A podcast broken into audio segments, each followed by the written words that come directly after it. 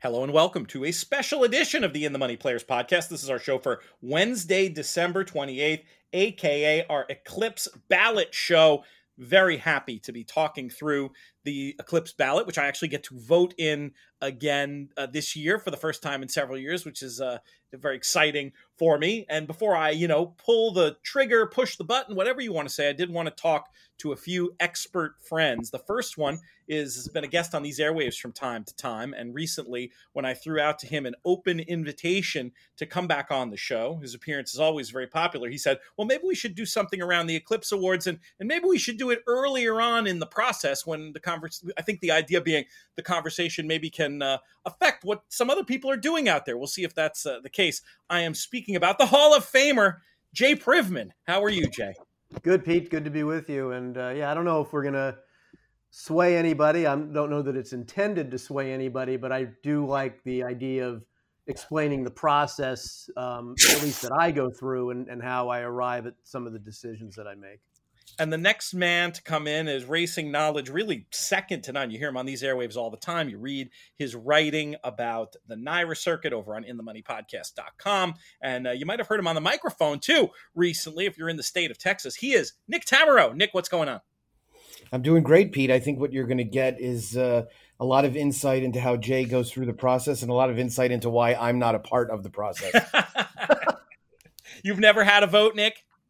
I've never had a vote but uh, you know it's certainly as someone who's as much of a student of the game as you are i i assume it's something you care about and, and, think is important yeah i think so for sure i mean i think there's a lot of impact obviously with these awards and i think in, in at the very least they end up being great fodder for conversation and for people like you and i that try to to bring a lot of uh, and, and jay of course for years and years bringing a lot of topics to the public to let them digest and formulate their own opinions on it, it certainly makes for a, a pretty fascinating one. Jay, let's talk about your general process in general, and then we'll just go through the ballot in order here. Some may accuse me of a host fail for not uh, starting with the, the debate that many will see as the lead in this year's Eclipse conversation. But how do you how do you approach this? Does, does your process start when the ballot arrives? Is it something you track through the year?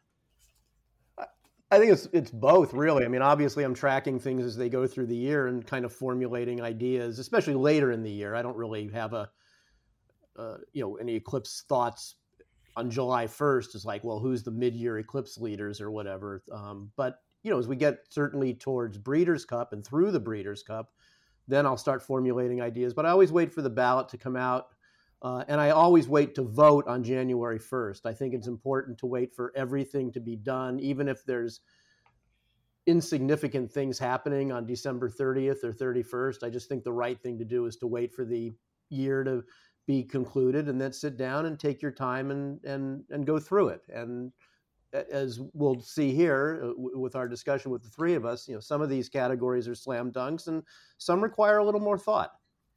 Let's start with the two year old male category. That's the first that comes up. And this one, uh, I don't imagine we're going to be spending all that much time on, but curious. Uh, Jay, we'll start with you.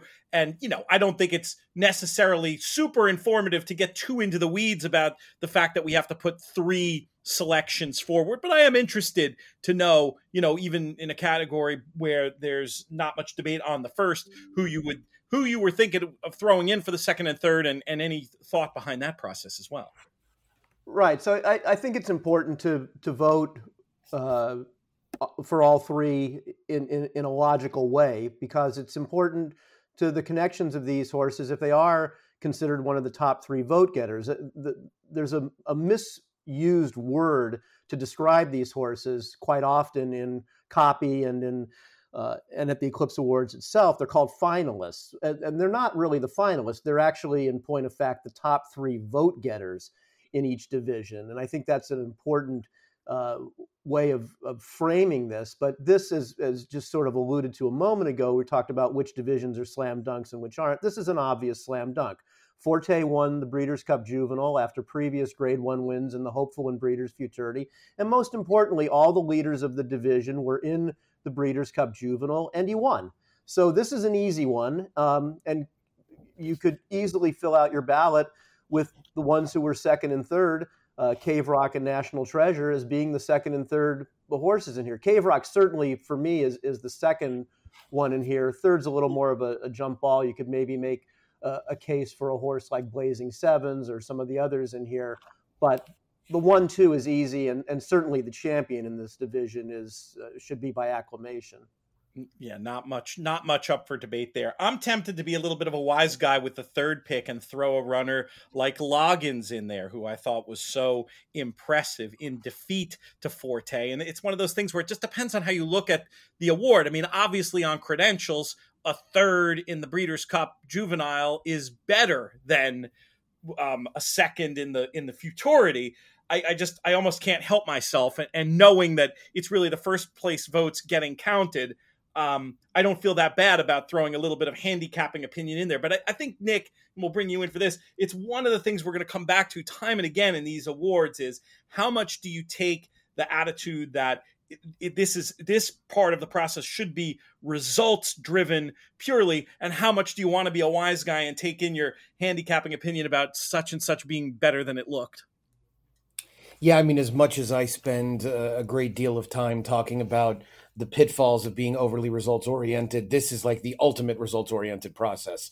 So you do have to kind of go with what happened and base everything that you do on that um, in, in comparison to to saying you know a horse like Loggins, who arguably, I mean, to me, not even arguably, he very clearly ran the best race in the Breeders' Futurity, even though he was bested narrowly by Forte. I don't know if it's enough necessarily to get him onto a ballot, given that he had just a maiden win coming into that. So I would probably stay away from that.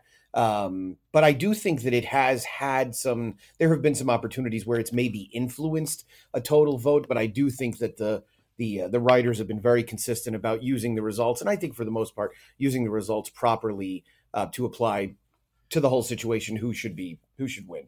We'll return to uh, some other examples of uh, looking at horses whose efforts were better than they looked as we as we get a little bit on in the process. But meanwhile, we'll move ahead to the two year old filly candidates. Nick, how do you see uh, how do you see this one?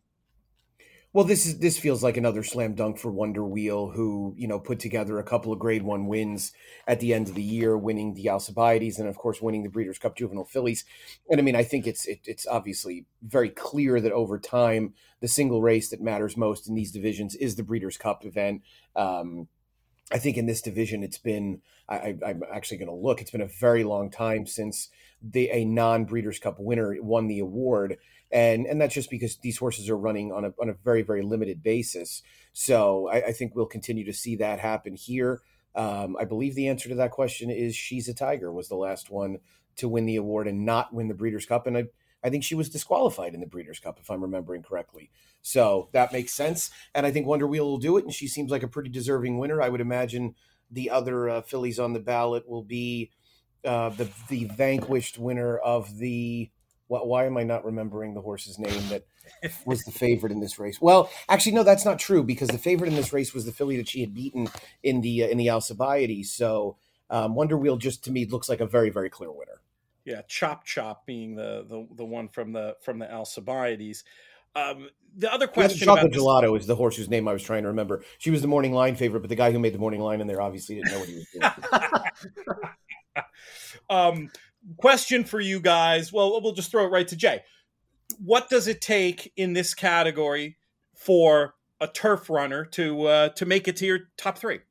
Yeah, I think you could say that for for the male division as well. I think you could. There's certainly sentiment that, to throw in a horse like Victoria Road as the third place horse uh, in that division. Similarly, you could do the same thing uh, in the grass race. Uh, you know, with Meditate, you you could certainly throw her in. I you know, I, I prefer the overall body of work in this country when when you're looking at uh, at champions. And to me, you know, to, to put a horse like let's use Meditate, who won the juvenile filly turf, to put her on top in this division, you'd have to have had utter chaos, I think, among the dirt runners that are based in North America. But we didn't have that. We have a clear cut winner in Wonder Wheel, and by my mind, we have a clear cut second pick in Leave No Trace, who beat Wonder Wheel in the Spinaway and was second in the Breeders' Cup Juvenile Fillies. Uh, they're, to me, the, the top two in here. Third is a little more diffuse. You could make a case for several horses Chop Chop, Chocolate Gelato. And certainly, Pete, uh, to your point, I think Meditate is a, horse you could throw in for third in here off of her Breeders' Cup win. But for me, no higher than that.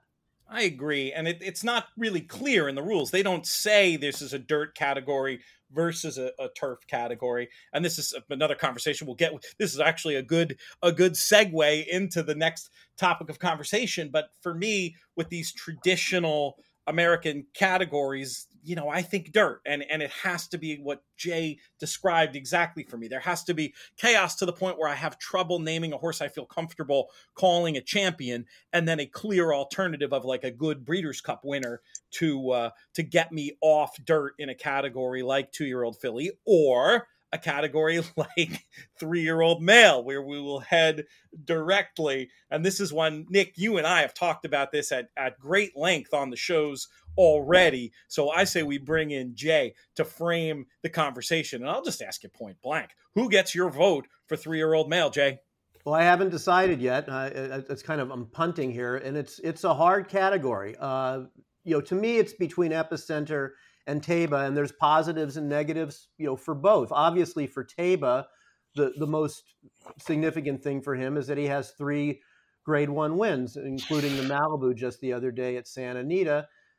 You know, and he he competed all year long. Uh, he was thrown to the wolves in the Kentucky Derby. Uh, he split his two races against Epicenter, but you know, Epicenter suffered a career-ending injury the, the one time that Taiba finished in front of him. Uh, and then you look at Epicenter's record, he was never worse than second in his first seven races of the year. You can make the argument, we were talking about results over uh, handicapping processes, but you could certainly make the case that Epicenter was the best horse in both the Derby and the Preakness, in which he finished second in both races. And it's not insignificant to finish second of 20 in the Kentucky Derby, regardless. Uh, of uh, even if he didn't win the race. You know, second of twenty is is is a heck of a uh, an achievement. And then he continued on and won the Jim Dandy, won the Travers. You know, those who would be against him would say, well, he only quote unquote only won one Grade One, but he ran so well in the Derby and Preakness, and you could certainly say that the Louisiana Derby has been deserving of Grade One status.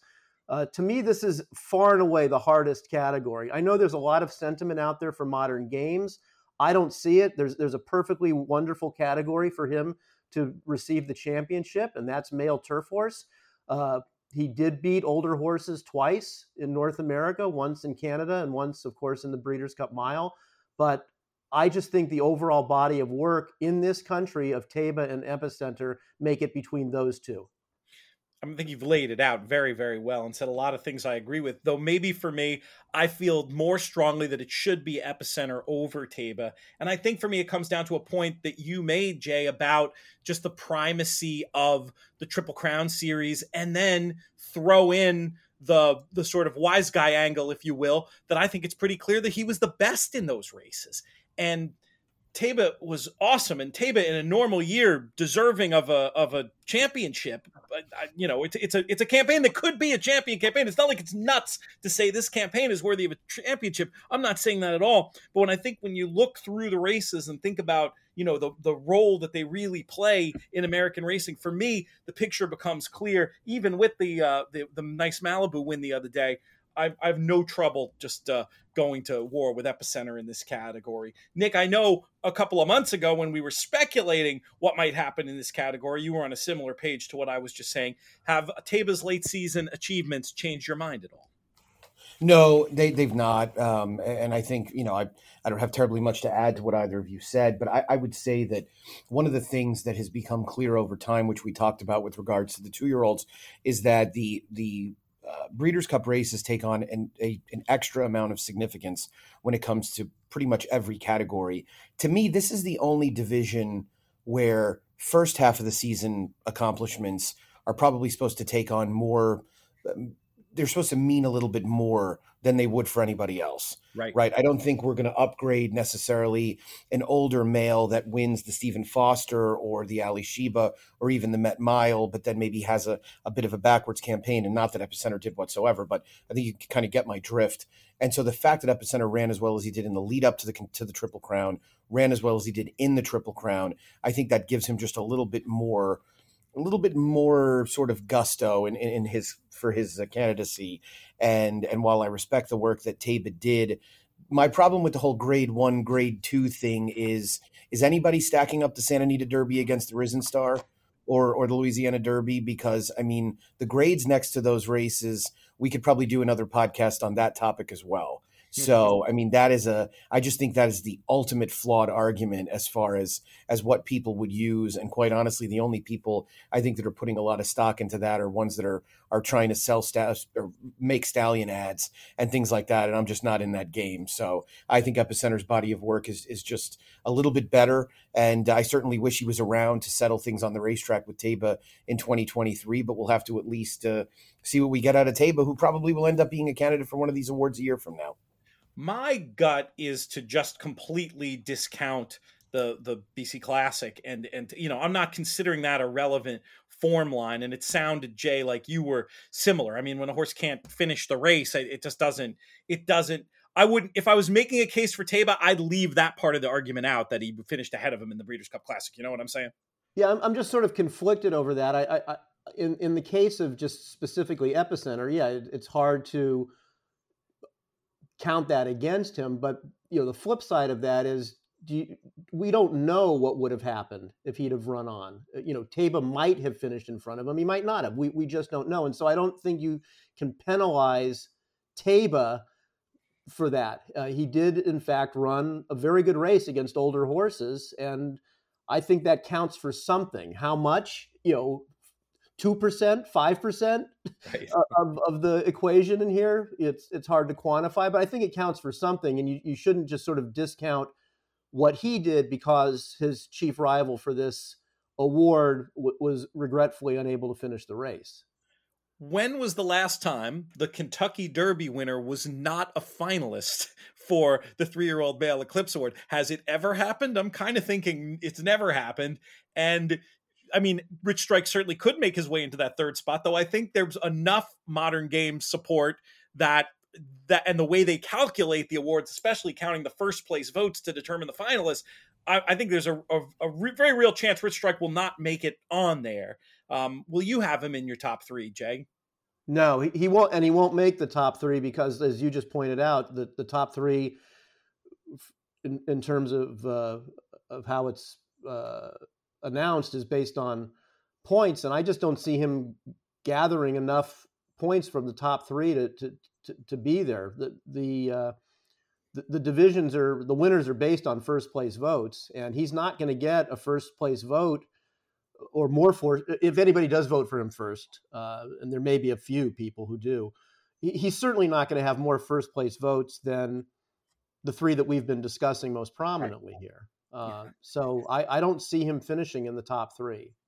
Historical anomaly uh, potentially upon us. Can you think? Can you think, Nick, of a time when the, when a Derby winner might not have been in the top three in this category? I can't imagine it's ever happened. Well, it actually have happened, to, happened way, more, way more recently than you realize because of Country House. I don't think Country House was a finalist in 2019. Oh, that's interesting. And that was obviously such a strange situation with the DQ and him never running again. Oh, I'd love to.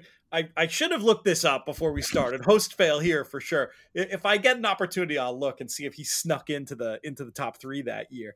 But uh, it's anyway, it's an interesting little side note in what I think is a fascinating car- uh, fascinating category, and what will certainly be some of the biggest drama of the night because people have very strong opinions either way. And Jay, when will you put when you submit? Will you, will you put your ballot out on Twitter? Can we see what you uh, finally decided in the category so we don't have to hold your feet to the fire here? Yeah, of course. Excellent, excellent. So yeah, we'll keep the conversation going over there. And this is a great one on Twitter or in the comments or wherever. Let us know what you think. People make your cases. It's kind of it's kind of fun and interesting example of how people look at the world to hear what they think in this category. Let's pivot not over. Pat myself on the back, Pete, but no. just uh, I was right. Country House was not a finalist in 2019. The three finalists were Omaha Beach, Maximum Security, and uh, Code of Honor.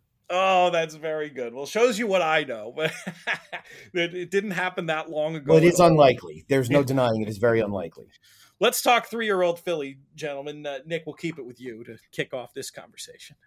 Well, I think I, did you do that ironically because I think everybody thinks I don't like Nest, but that's not true. Um, no, I think Nest is terrific, and obviously she's a, a very, very deserving winner of this uh, particular honor. And um, you know, to put together the kind of campaign that she did and and to beat, even though she beat, it was a very modest field, she beat older horses as well, which I know a lot of people put some stock into, and I don't blame them whatsoever. So Nest should be a, uh, I mean, Nest should be pretty close to a unanimous winner in this category. It'd be pretty hard to argue against it. I do think that Secret Oath earned her way into to the second spot with a, an improved effort in the uh, in the uh, Breeders' Cup Distaff, yep. which um, you know hopefully is a harbinger of things to come. That maybe she can be a, a bit better filly and get back to that top level that she had a little bit earlier in 2022. And uh, I think, you know, between those two, obviously they'll garner the majority of the votes. But again, Nest should get almost all of them. Who else is in this conversation, if anybody, Jay? In terms of a, a first place vote, to me, no one. And, and to me, it, it's really a one horse race for first place in my mind. I, I think Nest is far more deserving than Secret Oath, and obviously Nick does too, based on what he just said. He was just basically saying that you know Secret Oath is is an obvious cold punch uh, second for the exacta here uh, in, in, terms of the eclipse voting. But and I would and I would agree with that. But in terms of uh, of the divisional winner, uh, to me, there's no question that it it should be Nest. And you know, here's another one where there's there's several horses that you could throw in for a third place vote, including maybe even you know a grass horse like Tuesday, who we'll get to obviously because she'll be uh, among the candidates for female grass horse, uh, I'm sure, but there's others in here that certainly deserve uh, attention. But in terms of the divisional winner, to me, there's no question it's Nest. How do you do that when you're filling out down ballot? I mean, would you go? It doesn't really matter in terms of how it's how how the votes are ultimately used, so you don't have to put too much energy into it. But my inclination would probably be to go Nest, Secret Oath, and Tuesday in that in that order on the ballot. Do you have any like rote process, or do you just do that by feel? No, I, I, just sort of do it by feel and who I think you know accomplished the most during the course of the year. You could look at Tuesday. You could certainly look at Society, who ran a, a sensational race in the cotillion, uh, and then you know in the Breeders' Cup Distaff, she she set the pace and, and then folded. You know, she's somebody you could make a case for as a third place kind of horse, but it's, it's you're just sort of splitting hairs at this point between a horse like her or Tuesday, in my mind. Yeah, I think that's about right. Older male could be potentially one of the shortest conversations we have all show, obviously, but uh, another one where I think it's kind of interesting to, to, talk about what other numbers you fill out or what other names you fill out on your ballot behind Flightline. How do you approach a category like this in terms of filling out your actual ballot, Jay? I just sort of look at who accomplished the most during the course of the year, and the the horses, to, by my mind, that are the ones that you would look prominently at would include Cody's Wish uh, with a couple of Grade One wins, including the the Dirt Mile. You'd look at Country. I'm going in alphabetical order here. You'd look at Country Grammar uh, for winning the Dubai World Cup and then running second uh, in the Pacific Classic to Flightline. You'd look at obviously a horse like Life is Good, uh, who won the the Whitney and the Woodward, and and then in the Breeders' Cup Classic, just was overwhelmed by a, a superior horse. But uh, you know, won three Grade One races going back to the beginning of the year when he when he won the Pegasus. Uh, and then certainly uh, Olympiad, who was a distant second in the Breeders' Cup Classic and won the Jockey Club Gold Cup. Those are those are among the horses that you would put in the second and third slots. But uh, I, I, think by acclamation, it's certainly Flightline's division. Yeah, life is good with the three grade ones. I'm very happy putting him in behind. And I also, I, this shouldn't matter at all. And it's not why I would, would put him second. I mean, it's the three grade ones, but just a little emotional extra credit for the tactics employed in the Breeders' Cup Classic that I think allowed uh, Flightline to put on the show that he did against this serious, multiple Grade One winning rival who was ahead of him by two lengths at, at one point, and and and you know helped generate that that performance and and that time. But again, that's that's just window dressing. The the, the accomplishments are there. Nick, any thoughts on this category beyond beyond the obvious, or, or, or you know maybe this is also just a final time to reflect on what we saw from Flightline this year? Yeah, I think what Jay laid out is exactly right. And I mean, if I was going through the process, I'd do the same thing. I mean, I think it would be really the, the question for me would be who I would, you know, have on the ballot if I was going to choose three. Obviously, with Flightline first and Life is Good second, my my choice would really be between either Olympiad or uh, Cody's Wish for that third spot. I thought Olympiad had a really nice campaign, and and you know I, I, think it was easy to overlook because he kind of took the he took a bit of the JV route to a lot of the the, the races. You know, he ran in, in, New Orleans a couple of times, and but you know by the time we got to to July first, I mean he had won the Stephen Foster, the Alysheba the Mine Shaft, and the New Orleans Handicap. That's a that's an awfully good resume that he then added the Jockey Club Gold Cup to um, as well as a good runner-up finish in the Breeders' Cup Classic. So, yeah. you know, in many years that would have been pretty close to a slam dunk Eclipse Award campaign, right? Depending on who had ended up winning the the Breeders' Cup Classic itself, maybe it had been a three-year-old. So he'd probably get the nod from me as that third choice, but the first two would be very clear. Let's talk about the older dirt female candidates. Was this one for you, Nick? One at the Breeders' Cup? Yes, um, they came in, you know, with a two-one edge for Clairiere, and Malathaat had only beaten her the one time in the personal ensign, and you kind of felt like maybe that was not Clairiere's best effort, but Malathaat was able to get it done with that really tr- just tremendously game performance in the distaff and, and really one of the races of the year, in my opinion. I think if we didn't, if we weren't treated to so many breathtaking performances by Flightline, I think the distaff would probably have gotten even a little bit more attention as what a, just a tremendous race it was. And uh, and Malathaat being that you know super grinder that just knew how to find the wire. And I think as time went by, she really won me over as a fan. And, uh, and it had a lot to do with the way she rebounded off of that poor Shuvee effort. And don't take anything away from Clairiere. I mean, she had an excellent year that uh, where she put together uh, a nice grade one win in the Ogden Phipps and came right back with the Shuvee and what was probably you know more of a grade one caliber race because she and Malathaat were in there. So hats off to uh, to the connections there. But yeah, this feels like Malathaat's uh, Malathaat's category. Jay is the guy who literally wrote the book about the Breeders' Cup curious to see if you think this is an example where it should really be the the the the lever to throw the championship uh, with that Malathaat performance that day.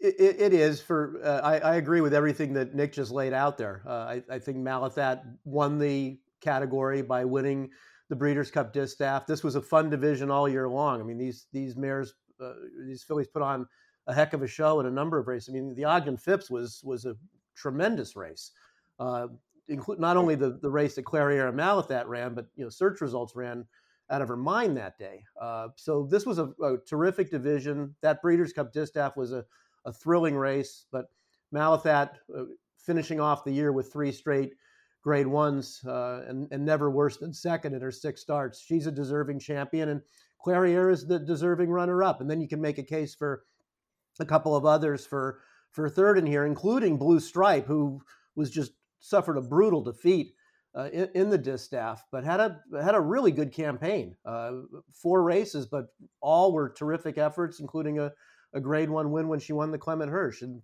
you know, unfortunately, search results didn't show up in the in the distaff, but and she didn't win a Grade One. But boy, she ran a she ran a that Ogden Phipps just to me was one of the all time great losing efforts I've ever seen. It was an impressive race. Is the depth of the routers such that I'm nuts for wanting to acknowledge Goodnight Olive's campaign by by throwing her a, a third vote in this category, Jay? No, I think you could certainly uh, throw her in for third in here. She's got the couple grade one wins. The, the nice thing for her is that she's going to win an Eclipse Award uh, in, in, her own specialty. So right. that that'll take care of her. But yeah, if you wanted to throw her in for third in here, there's certainly nothing wrong with that. No, that's a good point. I mean, it if I would feel stronger about making her third if there wasn't another category that was uh, that was appropriate. That that makes that makes a lot of sense. Let's move on to male sprinter as we as we get into some of the more uh, some of the more specialized categories. Nick, give us your overview of this one. Oh, you switched it up and you made me have to uh, to, to lead off here, which is fine.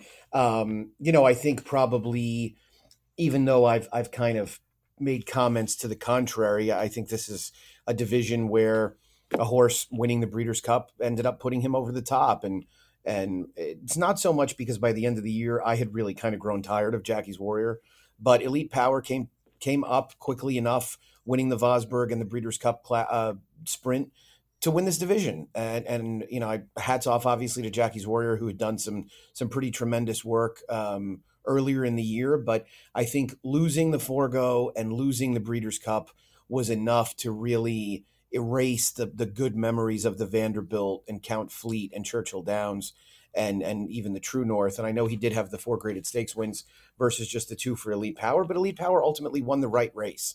And I think this is one of those uh, situations where that comes in. I wonder, and you know, I, I take more of a handicapper's perspective to it in general there's a lot of easy criticisms of Jackie's Warrior because you know this division was very very soft and and now it's the second year in a row where he went in a, a, prohibitive favorite in the Breeders' Cup Sprint, didn't get the job done, and I think that that there's you're supposed to probably try and poke some holes into uh, into his, his, his resume just a little bit. I mean, you know, we know that the runner up in a race like the Vanderbilt was knee deep in snow. So, I mean, this is a horse that really feasted on some soft competition early in the year. And by the time he had to face a real rival like Cody's Wish and like Elite Power, um, he wasn't quite good enough. So, I'd be very comfortable making Elite Power the winner of this uh, particular category.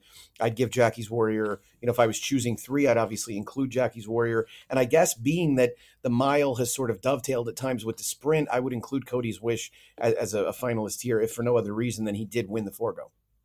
Jay, is this another case where the Breeders' Cup is the difference maker, or are you swayed at all by Jackie's body of work through the year? Yeah, this is a tougher call. This to me was uh, along with three-year-old male, and then when we get to to female grass horse, these are the ones that I struggled the most with.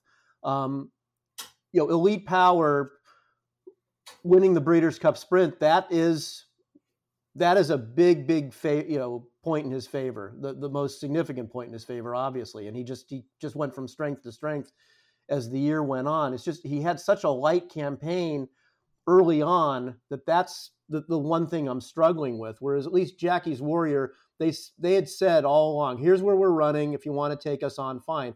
And to, to Nick's point, a lot of people said we'll pass uh, because he ended up running against some pretty soft competition in those races, but he looked absolutely brilliant doing it. His race in the True North was breathtaking. Uh, the race in the Churchill Downs as well, and and and and, and such. But he didn't finish off the year well, and they had said all along, "Here's what we're pointing for." And maybe you could give him a mulligan for the Forego, because it, it was sort of a means to an end, and it was seven eighths and and and and all that. Uh, but I just didn't. His Breeders' Cup Sprint really left me cold. Uh, not only with Elite Power beating him, but you know, CZ Rocket has he CZ Rocket is a nice horse, but he's not anybody's going to confuse him with a, a divisional champion here, and he couldn't even hold him off either.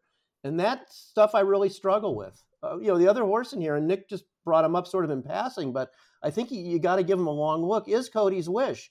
Who in fact was three for three about around one turn. Uh, he won the Westchester, he won the Hanshin. Those are one turn miles. He won the Forego. And then obviously the Breeders' Cup Dirt Mile doesn't count as a sprint, but it's something to look at his resume on. And to me, he's a horse you could make a legitimate case for, because he beat Jackie's Warrior on the square uh, in the Forego after, you know, kind of acting up before the, the, the race was run. So this is a this is a tough category for me that I'm I'm going to need a, a, you know a couple more days to really marinate in and, and decide which way I'm going to go. Those are my top three. What order I put them in, I I really don't know yet.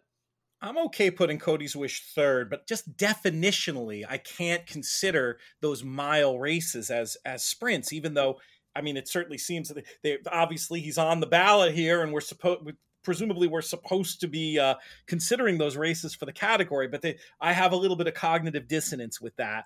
And I think I'm going to vote for Jackie. You know, I mean, Nick makes a great point for Elite Power. If you're a Breeders' Cup, you know, if you're just Breeders' Cup is worth three grade ones to you. I get it, but like Breeders' Cup to me is more worth. If I were making a calculation, I probably consider it like two grade ones. And I still think I just keep coming back to winning a grade one on May 7th and winning a grade one at, at Saratoga. And just, and, and still, I agree as a handicapper. What did I think of Jackie's Warriors Breeders' Cup Sprint? Not much, but it's still a third beaten less than two in that you know worth two grade ones race. So I I think I'm gonna let him scrape by, and, and maybe you'll accuse me of it being a, a, a, bit of a lifetime achievement award. And I certainly wouldn't argue with anybody who wanted to go elite power. But that's uh, that's kind of how I see that one uh, that one shaking out. Do you have any uh, any sympathy for that point of view, Nick, or are you shaking your head at me? Um, you know, I just, I, I, guess I try to to maintain a certain level of consistency with all of this, and you know, if I'm kind of, if one of the things that I'm using to choose Epicenter over Taiba is the quality of the grade ones and grade twos, because even though that's a little esoteric, it's something I'm willing to do. I'm not going to upgrade Jackie's Warrior for winning the Vanderbilt because it wasn't a grade one.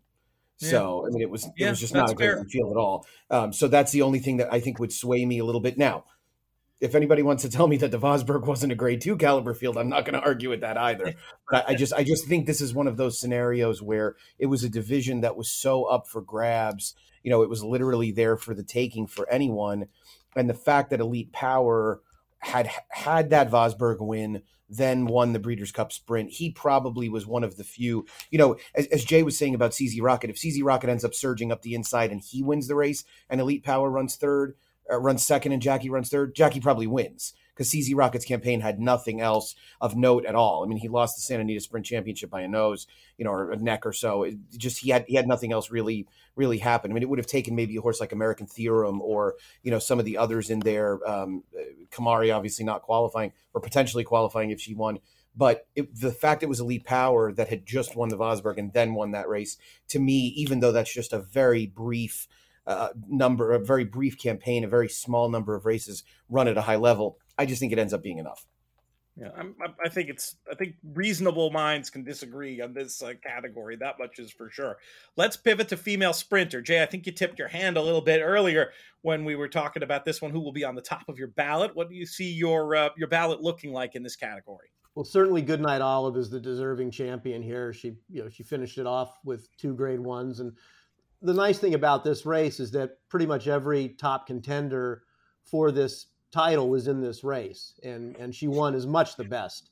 So I have uh, no problem voting her on top. It's it's harder again to to decide who you fill out the rest of the the ballot with because there's so many other horses that you could make a a mild case for, including Caravel, who won the the turf sprint against males in a in a pretty dynamic performance. So those are you know the second and thirds are, are there's a number of candidates here that you could make cases for, but for me the the divisional champion's easy with Goodnight Olive.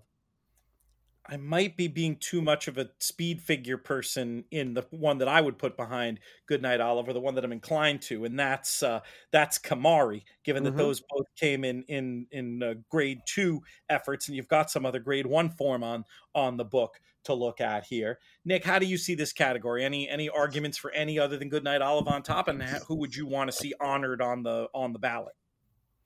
Uh, no, it, I would say obviously Goodnight Olive is just supposed to be a, a, near unanimous winner.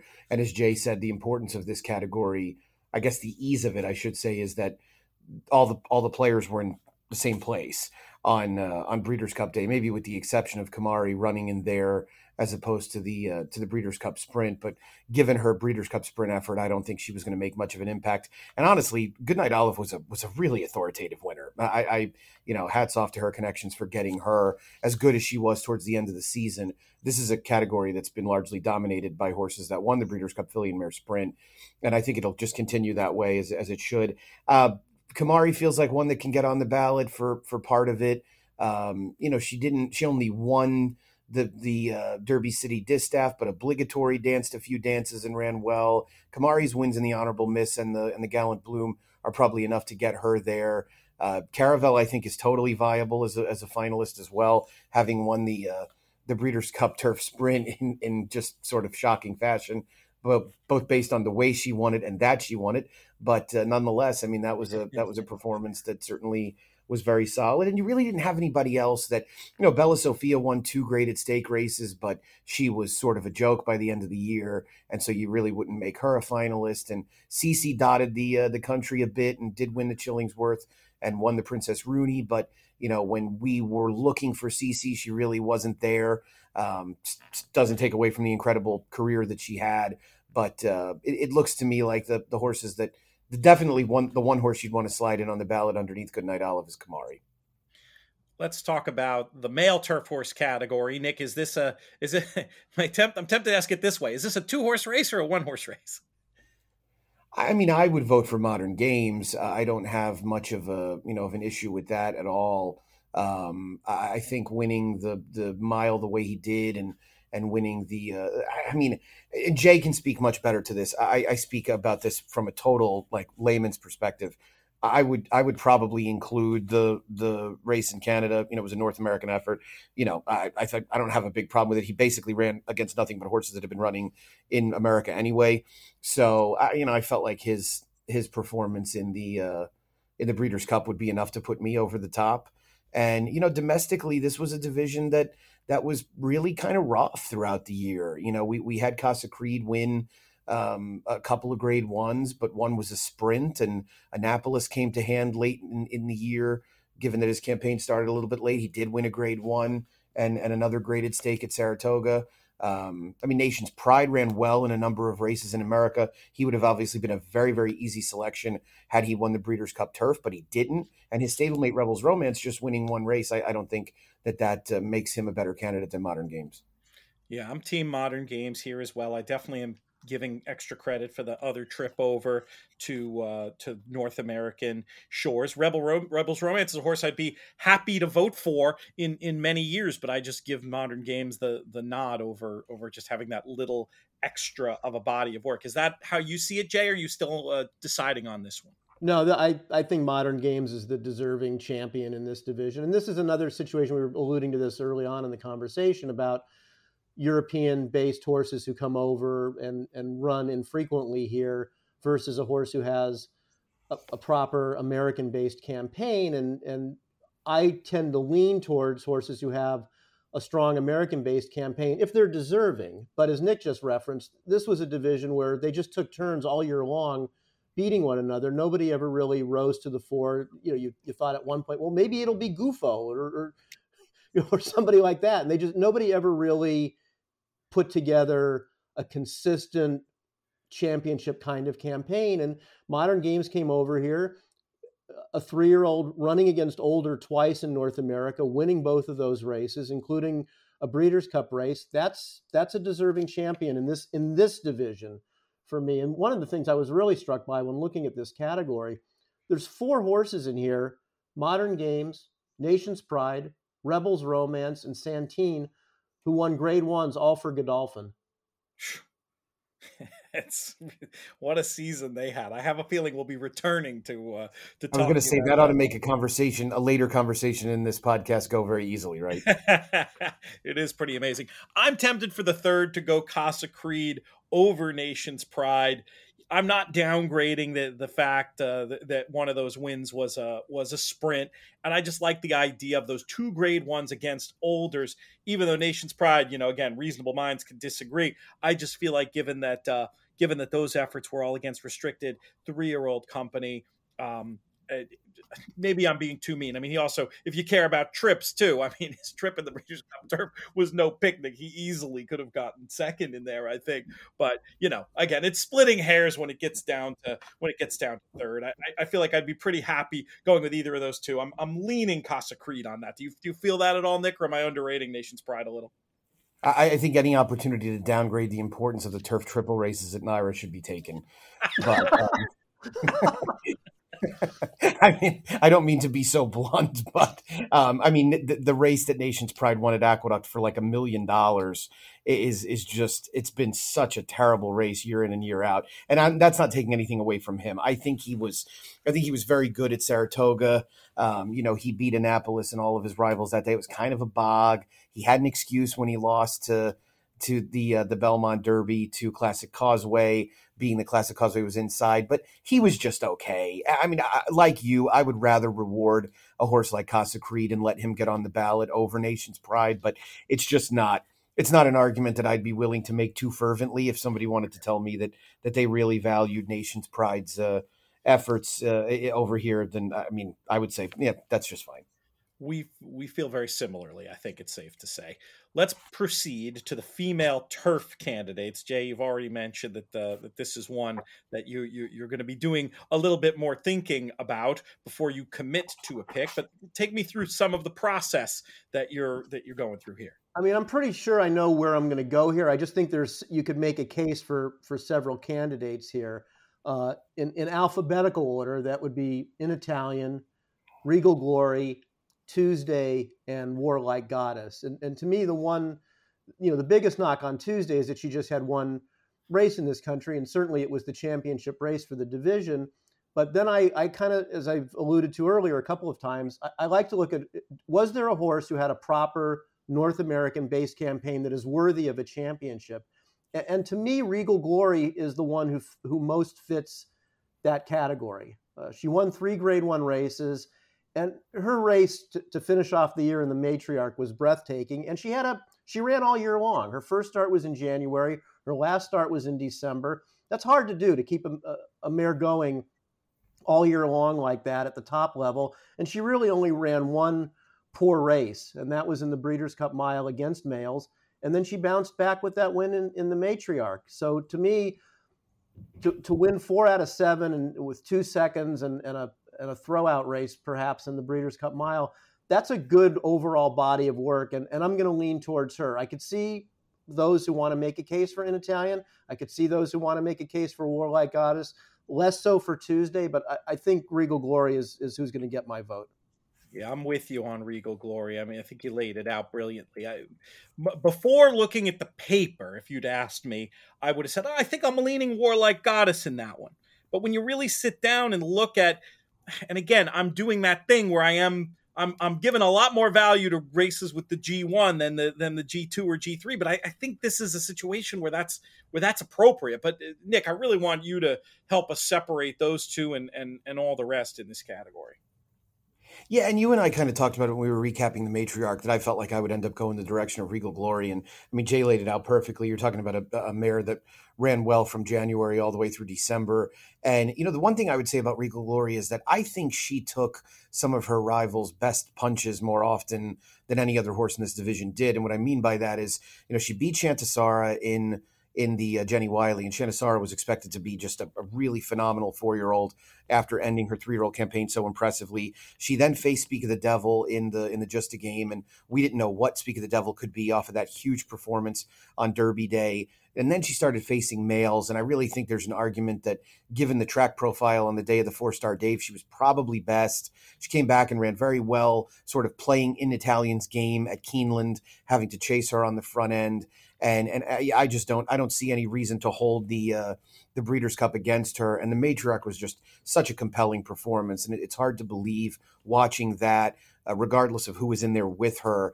Uh, you watch that performance and you say to yourself, "That's not a champion in this division." It's just it's very very hard for me to to reach that conclusion. So I think she earned it in in really uh, in rightful fashion with the uh, the way she capped the year and you know, she's one of those horses that I, I, hate using these as, as kind of participation trophies, but the way she was campaigned, the races that she ran in, and and really as aggressive as Chad Brown was, and he is not aggressive at all, I think there's some reward that has to be given to that. It is tough though when you look at in Italian. I mean, one length in the Breeders' Cup Filly and Mare Turf, maybe a little bit more even fractions early on. I mean, she's probably a, a, slam dunk for me with that if she gets that. So it does make me want to look at it a little bit more before fully committing in the in in in the category. Um, now, question you know, for you on that, Pete, as far as the race flow of the Breeders' Cup Filly and Mare Turf goes, without you know getting into a rabbit hole on this, and I kind of felt the same way until I watched the replay a couple of times and I saw how well Lady Speightspeare held into that race. I think Tuesday was much much the best in that race. Yes. They just didn't come from the back at all and and so and I know that the Keeneland turf can get a little wonky in the fall, and you'll see some horses stick around. I don't want to take anything away from an Italian, but I, I wonder. I think my point is that I I left on Breeders' Cup Day thinking that an Italian ran a lot better than I think now. Uh, That's don't get me wrong; I still think she ran great but I just don't know if she ran quite as well as I originally thought. It was just my visual, and we are rabbit holing it now. My visual impression that uh, between the post and the rabbit, it just it just felt like she could have run a little bit more. She could have maybe run efficiently enough more to make up a length. That's all. But you, that's fair. Not to take anything away from Tuesday. I mean, she was she was monstrously good in there. It's just it's hard, and they go back and forth in form. And I wonder what Chad Brown would say. Honestly, I I, I wonder who I wonder if you if you could get him privately, who he'd uh, who he'd pick of pick of the pair. He'd say it, Peter Brant's horse. that would be the right answer politically for sure. But yeah that's that's another one of the very very uh, interesting categories. We'd love to hear your uh, we'd love to hear your thoughts about as well as uh, we continue to uh, talk about these eclipse award ballots. Let's move on to the steeplechase category and this could lead to an interesting philosophical conversation jay for you. I know a lot of people who are more, you know, uh, um, flat racing people will punt in this category. I do like steeplechase racing, but even years where I'm not as across on it as others, I feel almost every year like I have enough information on the paper and on the videos that I feel like getting to vote. I I feel like it's almost my it's my responsibility to do the work and, and pick in this category. Do you agree when it comes to steeplechase category? To, to a, I do to a point. Um, you know, I, I always look at it each year, and if it's obvious who should win, then I'm fine voting. And last year, to me, it was obvious who the best steeplechaser in the country was. You know, this year it's a lot harder uh, because you had a horse who early on in the year was clearly the best horse in the division and who tailed off at the end of the year and snapped decisions. So how do you compare his couple of grade one wins, including in the in the Jonathan Sheppard, with losing a head to head against Noah and the Ark at, at Aqueduct in the Lonesome Glory, and then getting his brains beat in uh, in the Grand National to a horse who came over and just won, you know, ran one time in this country and but but was incredibly impressive in that race, and also in fact beat Noah and the Ark. You know, to me, the lean at this point would be towards uh, Hewick, if that's the cor- correct pronunciation of, of his name but it's it's it's harder for me because you know snap decision uh, until the, his last couple races and especially his last one had a, a pretty aggressive campaign for a steeplechaser uh, in, in, this country and won a couple of grade ones. So do i penalize him for just running horribly on a yielding course that he probably just didn't like and that, and that the horse coming over from ireland loved? It, it, it's, yeah. a, it's a harder decision for me this year it's it's a little tricky. I think it comes down to that same idea. It's all relative, right? In, in um, because it's not like this is some monstrous uh, campaign that Snap Decision had, but it's still compared to the Hewick one race, you know, Breeders' Cup esque type win. I mean, Hewick, I wouldn't argue with anybody. You win the big, you win the big race, but yeah, given that we were talking about a bog, uh, uh, boggy ground and, and one race, I'm happy to give it with snap decision with the winning the Iroquois back in May and then also the Sheppard at, at Saratoga. That that shows enough uh, versatility for me, winning on a hunt meet style course and a racetrack style course. And you know, he's a he's just a you know he's a horse we know and, and feels feels deserving enough to me. And Noah and the Ark just didn't do enough with the. I mean, two two really good races, but uh, just just not enough for me to feel comfortable as a champion very comfortable throwing in underneath. Nick, you follow the jumps a little bit, don't you? What do you do? What, how do you separate those two? What what would be your thought in this category? I do follow the jumps. Um, uh, I would say, I mean, what Jay said about Hewick is absolutely right, and I think it's a, it's not a situation because it's not a Breeders' Cup type of situation where you could take a horse that came over and just, uh, you know, give him the the distinction of champion because he won the Grand National. And it is disappointing that Snap Decision ended his campaign the way he did. I mean, Noah and the Ark really gave it to him in the Lonesome Glory, and then he came back with a dull effort at, at Far Hills. So it's unfortunate. I think you know, in a way, you again, and I hate doing this, and I've accused voters of doing it in the past, but you're almost giving it to Snap Decision as kind of a lifetime achievement award. Yeah, and you know, and, and I don't love it, but um, this is a horse who's been really, really good. He just so happened to run into the Mean Queen last year, who got even better, and then she came back and wasn't quite as good, but he came back and was good and did run well in some grade ones before end up running poorly, you know, when it counted towards the end. So I, I would end up reluctantly going with Snap Decision, and I, I will ask you the trivia question that I ask everyone when it comes to Snap Decision, but Snap Decision was favored in a Belmont weekend allowance race in 2017 that included what subsequent multiple grade one winner and champion? Oh my goodness. I don't you've probably asked this of me and it's not it's not leaping to mind. We'll give give I'll think about it for 12 seconds while we give Jay a crack at it. I have I have no idea. I would I would have to go to, you know, Dr. Google to figure out that one. um what year was it? It was 2017. And and was it a champion?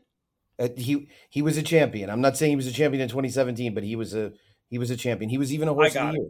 I got it. Bricks and mortar. Bricks, Bricks and, mortar. Snap decision wow. was two to one against Bricks and Mortar, who was making his first start off a long layoff. How cool is that? Oh, in 2017 and, uh, over the flat. And you know, I mean, re, I mean, in all fairness, Snap decision was not a bad flat horse. He's obviously a considerably better jumper. Yeah, I mean, he still he ran like a 90 Beyer speed figure this year at Colonial. It's amazing. Yes. He's just cool, you know. But but it's not like I'm giving it to him when there's another horse that clearly was better either. I wouldn't that's where I would draw the line. I will acknowledge when I feel better about something for a lifetime achievement award reason, but I'll never do it for that reason alone. At least that's how I mean that's how I approach it. What about you, Jay? I mean, if you it's up there's, you know, I guess the most famous instance being uh being Rachel Alexandra the one year where where there was a little bit of that element to it. But I, I mean, do do you really try to divorce your feelings about these animals as a whole from their accomplishments in the one year when you're making these decisions? Yeah, I, I, try and just look at the the calendar year for how they did not do a makeup call. I mean, to me, you know, the what we're talking about here with Snap Decision is in some ways analogous to Jackie's Warrior, uh, the you know a horse who was probably the best of the division early on, didn't finish the year off right, is probably a deserving Eclipse Award winner at, of some point in his career. And do you sentimentally say, okay, yeah, maybe he deserves it for this year, but since he hasn't won it, I'm even going to upgrade him a little bit more on, as you actually put it, the, the Lifetime Achievement uh, Award. I try and divorce myself from that, but I, I understand the sentiment of those who would let that uh, uh, impact how they how they go. So to bring up some old wounds for some listeners, Jay, you voted for Blame over Zenyatta. In for Horse of the Year? Yeah, absolutely. He, I mean, he beat her. I, I, I'm a huge Zenyatta fan. I think she's taken a lot of unnecessary brickbats for her supposed California-based campaign. When people forget that she, in fact, shipped and got sick at one point at Churchill Downs, and the fact that she ran on synthetic, which was like, well, it wasn't their fault that California regretfully decided to lose their minds for a period of time during her career. Um, but the fact of the matter is that in the Breeders' Cup Classic, Blame beat Zenyatta, and Blame had had a proper campaign preceding that. He was, by my mind, should, should have been that year's Horse of the Year. That's probably the poster child argument for what you were saying you're against, Nick. Am I am I correct in, in intuiting that? You're really opening up a can of worms now, Pete.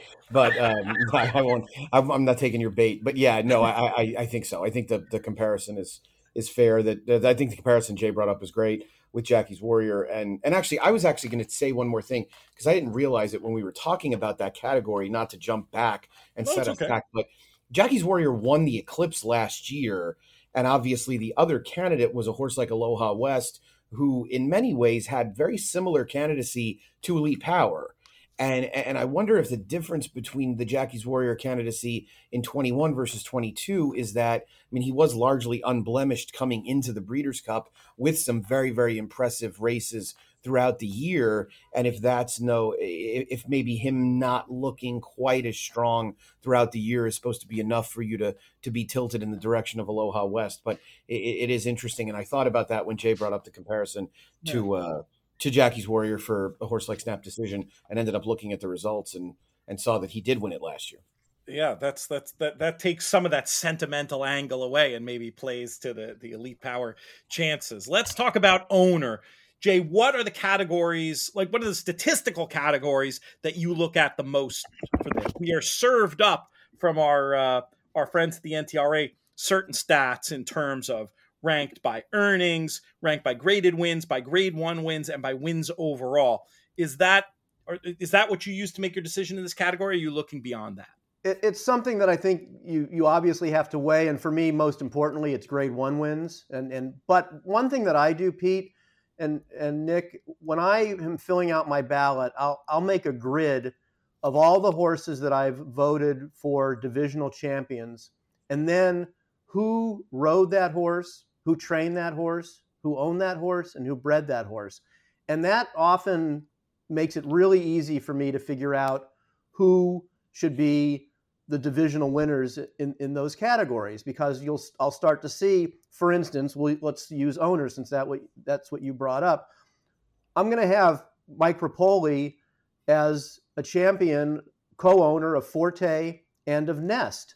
I'm going to have Godolphin uh, perhaps as as a two-time champion. If I go for Cody's Wish as sprinter, I'm not sure I'm going to, but certainly for modern games. So those are those are among the things I would look at. And then you know I obviously give the horse of the year. Uh, I always vote for whoever campaigned the horse of the year or bred the horse of the year. Uh, one of my top three votes because I just think they deserve that. That makes perfect sense. What what are you leaning in the owner category as of right now in terms of ranking those uh, those three?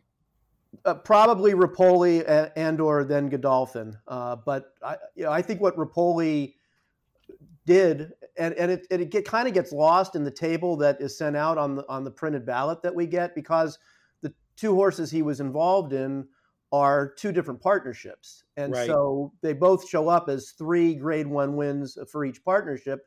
But if you combine them, he had six Grade One wins, but most significantly, two champions. You know, and Peter Brant had nine grade one wins, seven by himself, and then two more uh, as part of a partnership. Those are those are significant things. But it, it, for me, it comes back to you know we're rewarding divisional champions for the horses, and we should be rewarding the connections of those horses in terms of the human element here. And so that's kind of how I that's the macro way that I approach those categories. Repole Stable stands out for participating in the two partnerships. When it pertains to the horse of the year Flightline, how do you separate out his various owners, or do you just put the whole conglomerate in there? I would put the whole group in because he, was campaigned as that group. Now, if it turned out that there were other horses that were owned by people in that group who were champions, that that might be different.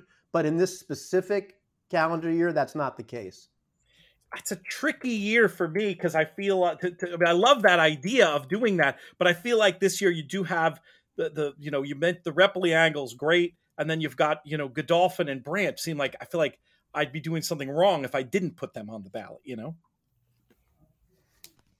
Yeah, they're. I mean, they're they're both deserving, uh, as is Godolphin, of of being up for consideration for champion owner. You know, a lot of times I think some of the voters just look at well, who won the most money or who won the most grade one wins? And, and in this case, it's Godolphin for both is the answer to both of those. And they are certainly deserving. They had a they had a great year, but I think you've got to drill down a little deeper and see if there are others who potentially are are deserving who might not have had the strength in numbers, but still accomplished quite a bit based on you know what they had. And I and I think you can make that case, especially for uh, the partnerships of, of Nest and Forte. What do you think about this category, Nick? Where would your vote go? You know, I know they've won it two years in a row, and, and I don't think it's a cop out by any means, but it's awfully tough to argue with the the Godolphin accomplishments, especially with regards to Breeders' Cup weekend. They won with Rebel's Romance, they won with Modern Games, they won with Cody's Wish, they won with Mischief Magic. So, I mean, four Breeders' Cup wins and and having 84 wins on the year, winning the largest number of grade ones, I, I think that that would make it pretty, you know, pretty tough to to dispute. For me, um, Repole obviously had a tremendous year, and and owning horses in partnership shouldn't penalize you by any means. And and I think he uh, is is definitely deserving of getting onto the ballot. But I just think the power in those stats on Godolphin is probably probably a little too much for me to overlook, and and I would I would want to use those stats versus the performance, not any, you know, in any like greater fashion than I would the performances on Breeders' Cup weekend and the individual efforts of champions like Jay said, which I think is a great way of looking at it. You know, who owned not necessarily the horses who won the most grade ones or who earned the most money, but who who er, owned champions right? Let's yeah. reward people who own champions, and I still think I would come to the conclusion that Godolphin gets a gets the nod, um, not by a huge margin by any means, but certainly comfortably enough. When you look at the stats that they give us for the the breeding category, you, you're going to see a whole lot of blue at the top of at the top of the list obviously. Uh, maybe is this a short conversation or is there is there a reasonable alternative this year jay to godolphin in the breeder category? Yeah obviously godolphin is going to be uh, a finalist and probably if you had to make a betting line they're probably favored again uh, with the most grade one wins. But again you know using the grid that that i like to to look at I think you've got to give a strong look at Stone Street, who will ha- be the breeder of likely champion Malathaat uh, and likely champion Goodnight Olive. That's yeah. those are significant accomplishments, and you know they did it with far fewer runners or starters than than Godolphin did. Uh, but you know Godolphin's going to have at least one, if not two champions, and they certainly won the most grade one races. So to me, it comes down to those two.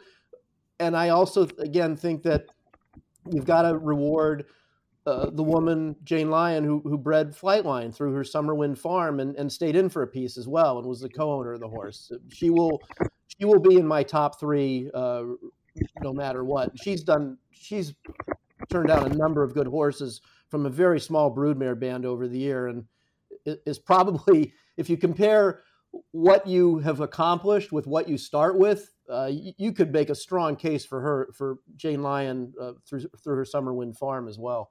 Those are both terrific cases for for alternatives to Godolphin in the category. Nick, do you think there's any chance we might see a little Godolphin fatigue that could open it up for those other deserving winners in this category? I mean, you know, I think in the in the case this year where you had the horses like Malathaat and um, and Clairiere, um, both bred by Stone Street. Um, and a Goodnight Olive as well as, as jay said they also bred pauline's pearl who was a grade one winner throughout the year so i think there might be a little love for stone street who's never gotten eh, never gotten this award and, and certainly had a you know a big year i think it's easy to always attribute Curlin's success, even though they don't stand Curlin, it's easy to to attribute his success to Stone Street, and he had a tremendous year. I'm not saying that should be a factor, but I think there are some reasons to believe that uh, that you could go that direction. So I wouldn't be shocked to see them. I think they very much should be a finalist, and I agree with Jay that Summerwind is uh, is deserving as well. And we have seen in many years where the breeder of the the best horse or the horse of the year generally gets uh, into the, the, the final three category, and I think that's deservedly so. This next category is another one, Nick, where you're going to accuse me of trolling you because we've spent plenty of time on these airwaves over the past year questioning the occasional tactics of the man who I'm going to guess you're going to put at the top of your uh, your list to be the Eclipse winning jockey this year. Am I right? Oh yeah, no, it's this is Irad and, and, and a cloud of dust. I mean, it's it's uh, it's tough to argue with what he did this year. He's been incredible. And um, yeah, he's not the easiest to root for sometimes with his very, very aggressive tactics and and sometimes no holds barred type of strategy. But um, it's tough to argue with his performance and you know winning a couple of Breeders' Cup races after having the year that he did, winning the Saratoga title, um, you know, winning obviously the Pegasus, winning some of the some of the richest races in this country. I think it's a pretty pretty tough to keep him from getting it. So I'll go with Irad. He won, actually, I shortchanged him. He won three Breeders' Cup races, Forte, Elite Power uh, as well. So it's uh, it's been a good year for him, and so he should he should end up getting that award. Is this just more of our East Coast bias, Jay, or, or are you in agreement on this one? No, I mean he he deserves it. He's going to be the champion rider of Forte. Uh, he was the regular rider of Nest. He's the regular rider of Elite Power, uh, regular rider of Goodnight Olive. You know, th- those are four, three for sure, and potentially four Eclipse Award winners that he will have ridden, in addition to winning more grade ones than anybody, winning more money than anybody. You know, we certainly we're all uh, concerned over the way he conducts himself out on the race course at times, but in terms of overall performance and achievement for the year, he deserves it. He is he is the Eclipse Award winning jockey by far, as far as I'm concerned, for this year. What other names do you see maybe being in the ballot uh, behind him? I would certainly look at uh, Prat, uh, who finished second in earnings and grade one wins and, and rode the horse that I think will certainly be horse of the year. Uh, Rosario was, and, and also uh, Prat not only rode the horse of the year, but as I was saying earlier, you know, leaning towards Regal Glory. And while Jose Ortiz was the regular rider for Regal Glory most of the year, Prat did in fact ride her uh, to her matriarch win, which is probably the win that, if she does win that category, is the win that's going to put her over the top. And you could certainly look at obviously Joel Rosario, who rode Warlike Goddess and Jackie's Warrior uh, and Epicenter uh, are, are, Eclipse Award type horses that that he was the regular rider of. So those are those are the for me the the top three. We're reading from the same uh, playbook on that one. Another category that, there's often a lot of different approaches to, uh, somewhat controversially, and by far for me, the hardest category of the bunch apprentice jockey. Jay, is this another one where you'll take years off, or or do, do you have a, a, horse in the race here, as it were? No, I'm I'm going to pass on this. I usually do once in a while. I'll I'll weigh in if I think there's a, an apprentice jockey who conducted his, him or herself uh, with with did well against uh, on a top circuit. that to me is an important aspect of this. But I, I just philosophically hate this category because we don't have an apprentice trainer category, and I don't think we should have an apprentice jockey category. So I'm inclined usually to not vote here and to just abstain, and I'm 99% certain that that'll be how I handle the, the 2022 ballot for this category. And I'll just let others who feel strongly about the merits of uh, Gomez or Barbosa or Del Cid or any of the other uh, top candidates or you know Kylie Jordan, I'll, I'll let them uh, decide this one. But uh, I'm probably going to take a pass. Now, my in your philosophy, I, I I I totally get. I worry that in the real world, we'll have plenty of people voting in this category who are less qualified than you, Jay, and that that pressure makes me just want to do the best I can and fill this out, even though I I would be calmer about it if I if I punted. Um, and it's it's it's tricky. I mean, I think you mentioned probably the four most interesting names. I keep coming back to Gomez for that point that you made about riding on the top circuit. But the Del Cid numbers are very impressive uh, when you when you look at them, not just in context of apprentices, but in context of of all jockeys. So I'm just having a lot of trouble separating these. I, I may do some more digging, look for some more advanced metrics about you know what prices the, the, how they do how these jockeys do relative to the price of horse they ride and try to separate out some of the opportunities from from the skill before I make a final commitment. Nick, you told me off air that you did have a strong opinion in this category. Um, I mean, I don't know if I would call it a strong opinion. I think if I was was told you have to vote or you're never being allowed to vote again, I would vote for Del Cid. Um, you know, I don't. I watch too much New York racing to give Jose Gomez any awards. So, um, with all due respect to him, and I know, you know, I'm, I'm, being overly critical of him because he definitely rides in the best colony by far. But um, this second half of the year for him has been really, really brutal, and and he had to end up going to parks and and and to Jersey a lot to win races. But I mean, I'm talking about a guy that's like five for his last hundred coming into you know to the end of the year. Um, which for an apprentice, you know, he's just not winning a lot of races, and and I think I think he lost a little bit of confidence at Saratoga. You know, he he lost some races at Saratoga on horses that he just never should have lost on. I've watched Barbosa a good bit. Seems like a kid that wants to ride wherever he can, and um, and, and you know you want to applaud somebody for that. But Del Cid has ridden against enough good jockeys in Louisiana and has posted the kind of statistics to me that I believe that if you put him in a better colony, he probably could be effective. So I would end up going there. But uh, I mean, it would be a, a, situation where if I was allowed to abstain, I would have no problem doing it. I wish there were categories where people didn't even feel inclined to abstain because you know that shouldn't be what we do but as jay said we don't have an apprentice trainer category so it is a little awkward in that respect but um, yeah if i was voting i would i would go with del cid. Let's talk about trainer since we're uh, since we're there. Anyway nick what's your thoughts on uh, what's your thoughts on this category Well, you know, I mean, it obviously boils down to Pletcher and Chad Brown, in my opinion. And I think John Sadler should be the other finalist simply for the job he did with Flightline. He really didn't have any other horses of note throughout the year. Um, you know, Chad's got Todd by a few dollars on earnings and and Todd's got him uh, by champions potentially. He's definitely got him by Breeders' Cup wins two to one, and they'll probably each have two champions. So you know it, it, it's a very very even category. And I mean, look, somebody's going to have to go there and bring it up because I think a lot of voters are probably going to vote for Todd because they think he's a better human being, and, and I don't think that that's that's just not something that I'm, i would have a, a terribly big argument with somebody about. If you're talking about merits on the racetrack, you're probably going with Chad. He won the Saratoga training title. He's won more races. He's won more money. You know, that's pretty tough to argue with, especially given that that Chad doesn't really cut a lot of corners in terms of sending horses to other places to get wins to pad his stats. I mean, maybe Tampa is the only place I'd hear a little bit of an argument uh, about with that. But um, so, you know, I, I would vote for Chad Brown, but again, I'm voting for the trainer who had the best season, not necessarily the one who made the best decisions.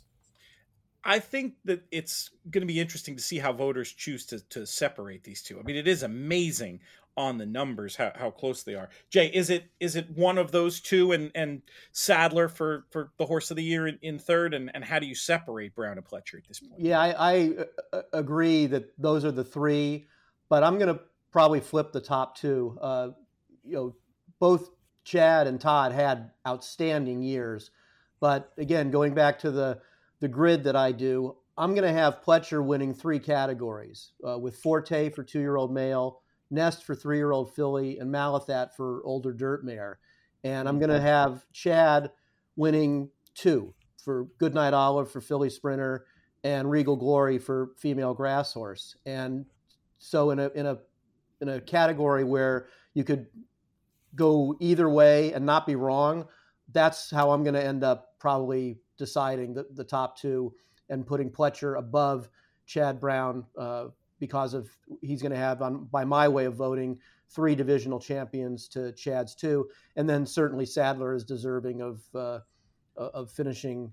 Uh, being the, the, the other top vote getter in this category, just for the job that he did with with the horse of the year incredible, incredible job. And and for a horse that you know just got Flightline and this is a perfect segue into horse of the year, just got better and better, and just kept doing it more and more impressively too. You know, this was not a horse who just took advantage of of easy situations and you know with the all the attendant questions about his ability to stay on the racetrack the fact that he was able to finish so strong and to my eye work just better and better as he went along it was obviously a great training job and yeah for that i have no problem putting him up there i I just I lean I I respect your process and I totally get it, Jay, that you you'd flip them, but I, I feel like I just uh just the, the nose hair of a of a win for for Chad for me in the in the trainer category and and again no argument with anybody who'd want to who'd want to flip them. I don't think Sadler's work outside of Flightline was enough that you could really make a that great of a camp uh, of a, of a case for him over those other two. I just think their numbers are too prolific. But I'd listen to the case if somebody wanted to make it. Who's in your horse of the year ballot after Flightline, Jay? Yeah, I, am really not sure how I'm going to fill out the the next two behind him because you know he's certainly the the horse of the year, and then there's really nobody else to me who's like a top horse that you could say, oh, this horse is if it wasn't for Flightline, this horse would have been the horse of the year. I mean, you, you can't really say that, for instance, about let's use the three year old males. Would you say that about Taiba or Epicenter? You know, I wouldn't. Uh, I don't know that they would be the horse of the year if not for Flightline. Would it be Malathaat? Maybe, but boy, I mean, she's just a, a, a sliver better than than Clairiere. So it's it's a hard category for me to to fill out the the second and third spots. And I might actually circle back to horses who were divisional rivals of Flightline and aren't going to be a divisional champion, but might have been the best horses behind him on the racetrack this year. Horses like Life is Good and Olympiad. Yeah, that's totally reasonable to me. Uh, with with it being so hard to separate those others, and both Life is Good and Olympiad having uh, having pretty nice cases, um, I, I, I, respect that. I respect that approach. I may even steal it. Nick, how would you vote in this category behind Flightline? Yeah, it's it's. I totally agree with Jay. I mean, it's. I, I guess the horse that if you wanted to say, and I think going with, with Life is Good and Olympiad is probably exactly what I would do. The the only other horse that I could let enter into the equation is Malathaat, but again, I mean, she she was just narrowly better than some horses in her own division, and it would have taken a pretty crazy result in the. You take Flightline out of the equation altogether. You have a different Met Mile winner, you have a different Pacific Classic winner, different Breeders' Cup Classic winner. You feel like Olympiad or Life is Good would have won the Breeders' Cup Classic. You also feel like somebody else would have been a good enough candidate to knock Malathaat off a, a Horse of the Year ballot. So, I mean, I would if I you know didn't feel inclined to to use uh, Life is Good and Olympiad, she would be the next candidate for me. But I mean, as I was saying before, you know, Olympiad's campaign was was really worthy of, you know, a little acknowledgement. I mean, doesn't need an award. It's, it's these aren't participation trophies, but you know, he did have a nice long campaign where he ran a lot of good races, and and even though it was it was kind of front loaded, he did win the Jockey Club Gold Cup. So um, it, it was just that it was one of those situations where he lost the important race, and the important race was the Whitney. And so after the Whitney, everybody had a totally different viewpoint, seemingly, of Olympiad. And, and I think he really lost a lot of luster at that uh, particular point in time. So I, I, would give him the, I'd give him the the I guess uh, award of being a finalist for Horse of the Year. I guess Cody's wish would be another uh, another quite reasonable uh, way to go in terms of coming up with another one to put on there, and then between that, it would be your pick of the three year olds for me. For me, epicenter. But the, the, the fact you're not even that, giving Cody's wish an Eclipse Award, but you're going to make him a Horse of the Year finalist, huh, Pete? I I think it's reasonable. No, I hear you. I'm giving you it's a hard not, time. That is not reasonable. Oh. you you think Olympiad just because Olympiad is clearly no no better... I just think no no I, I just think you, you can't say Cody's Wish is the horse of the year finalist if you don't have him as a divisional winner. So how, how do you you can't justify Cody's Wish as being a horse of the year finalist over if you're voting for either Elite Power or Jackie's Warrior. To me, you can't justify then saying Cody's Wish is a better horse of the year candidate, but he couldn't even win his division. That to me doesn't make sense. I just, for me, he only ran one race in the division. I'm just, I, I really have trouble shaking that. Am I, am I, am I just wrong? Is a mile a sprint now? No, no. It's. I mean, I'm just saying you can look at a one-turn mile as as an elongated sprint if you want to. I'm. I'm. You know, I don't know that I would vote for Cody's wish for for sprinter. I'm just saying that that's something you could use to bolster his candidacy in addition to his win at Saratoga. But to what we're talking about now, I just don't see how you can justify voting for a horse as a making a horse a horse of the year finalist over a horse who you preferred in that horse's division. That right. doesn't add up to me. No, I hear I hear what you're saying. I mean, I, am I'm, I'm just I I think it's the neither fish nor fowl nature of the of the Cody's wish thing that's just that, that made it like leap to mind, wanting to wanting to do something there. But I really like this Olympiad campaign. The, the, the more I the more I look at it, the idea of trying to do something to reward it feels like feels like the right move. So this is great, guys. I mean, with armed with this info and and you know letting it marinate for a bit, I'm going to go back through and, and finalize all these picks. It's going to be something very close to what we determined here. And Jay, when you finalize yours, if you uh, when you tweet that out, I'll make sure to to find it and we'll highlight that for people, and we'll keep the conversation going on uh, on Twitter and and elsewhere. But guys, really appreciate your time and your insights for what's always a really fun show to do, and hope to have you both back on uh, as soon as we can. Thank you, Jay. Thanks, Pete, and I, I hope uh, for the listeners, I hope it just gives them an insight into the into the process and and hopefully uh, helps them understand how some of these decisions are made. And Nick, we'll be looking forward to your work back on the website with the resumption of of NYRA, and we'll have you on to do some more recapping soon. Sounds great. Thanks, guys. Enjoyed it.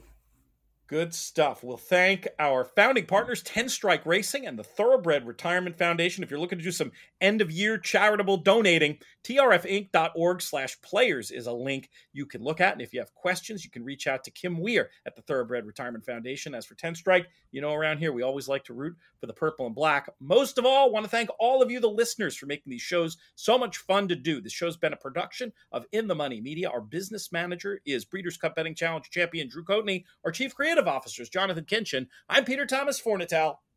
May you win all your photos.